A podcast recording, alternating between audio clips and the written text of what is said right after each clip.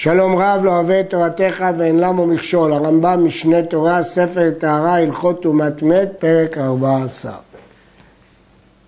בפרק זה נעסוק כיצד הטומאה יוצאת מאוהל אל בית או עלייה שסמוך לו. אין טומאה נכנסת לאוהל ולא יוצא ממנו בפחות מטפח על טפח. כיצד? חלון שבין בית לבית, או שבין בית לעלייה. אם יש בו טפח על מרובע והייתה טומאה באחד מהם, הבית השני טמא. אין בחלון פותח טפח, אין הטומאה יוצאה ממנו ולא נכנסת לאוהל השני.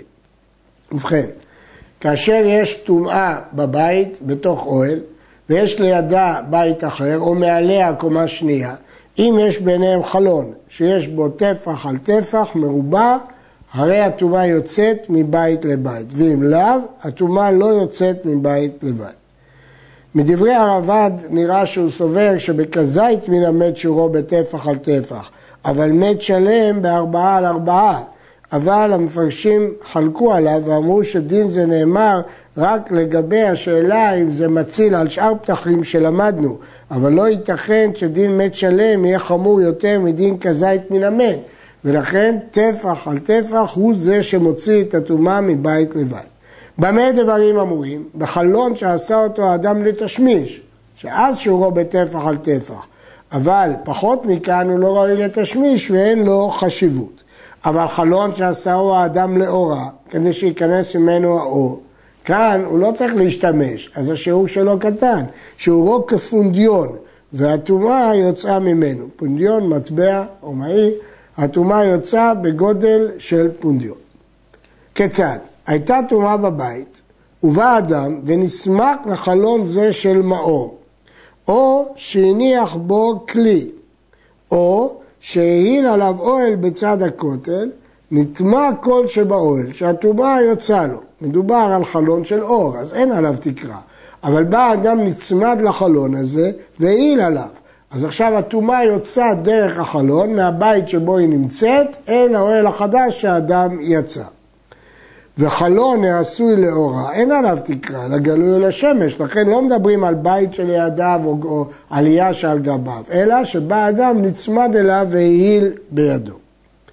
חלון הנעשה שלו בידי אדם, כגון שחררו מים או שרצים או אכלתו מלחת, או שהיה חלון פקוק ונטל הפקק, או שהייתה בו זכוכית ונשברה, כאן אי אפשר להתייחס אליו כחלון בהלכות הקודמות, אלא שיעורו מלוא אגרוף, והוא כראש גדול של האדם.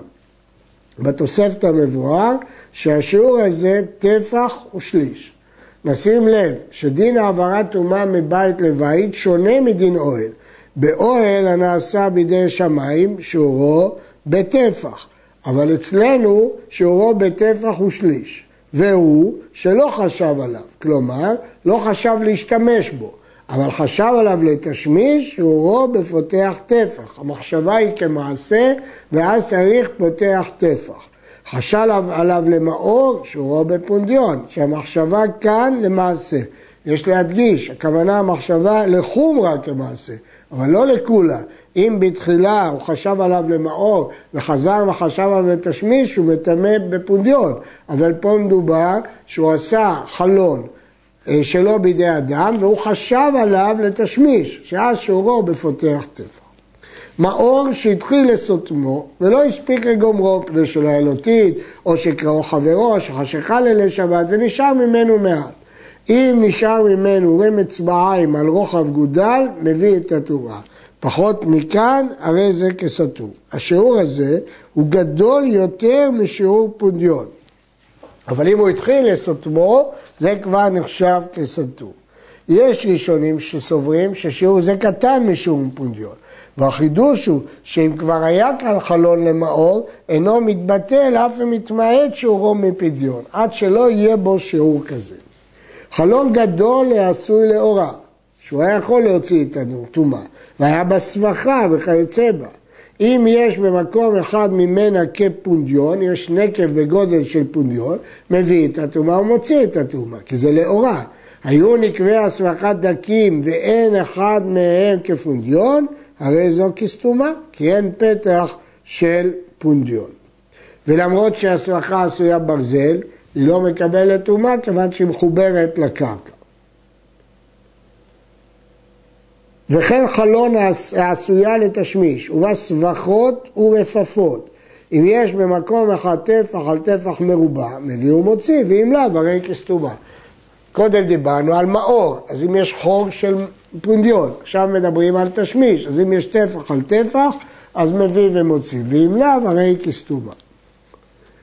חלון שהיא גלויה לאוויר, שהוא רק כפונדיון, פני שאינה עשויה אלא לאורה, כמו שאמרנו. למרות שהוא לא אמר בפירוש שזה לאורה, סתם חלון כזה עומד לאורה.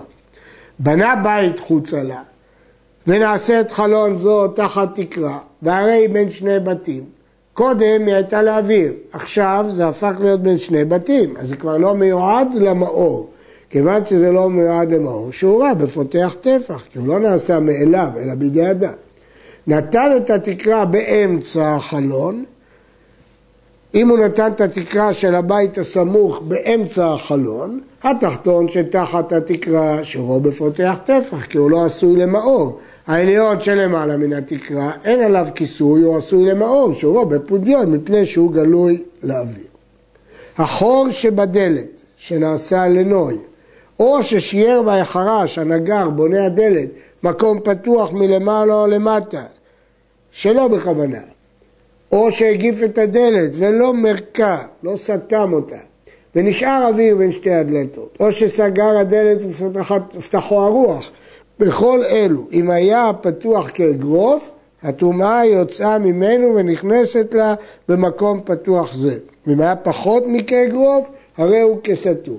אם הוא פחות מאגרוף הוא סתום, כי למדנו קודם שכל חלון שלא נעשה בידי אדם, שאורו כאגרוף, וכל הדברים האלה לא נעשו בכוונה ולכן שאורם כאגרוף. העושה חור בכותל כדי להניח בו קנה או מסמר גדול, או לראות ממנו עוברים והשבים, או לדבר עם חברו, הרי זה כחלון העשויה לתשמיש ושיעורה בפותח טפח. יש מחלוקת במשנה בזה וכך פוסק הרמב"ם. כלומר, סוף סוף זה נקרא לתשמיש, שלמרות שהשימושים האלה לא צריכים טפח, אבל זה לא לאורה, זה לתשמיש. כיוון שזה לתשמיש, שיעורו בפותח טפח. עד כאן.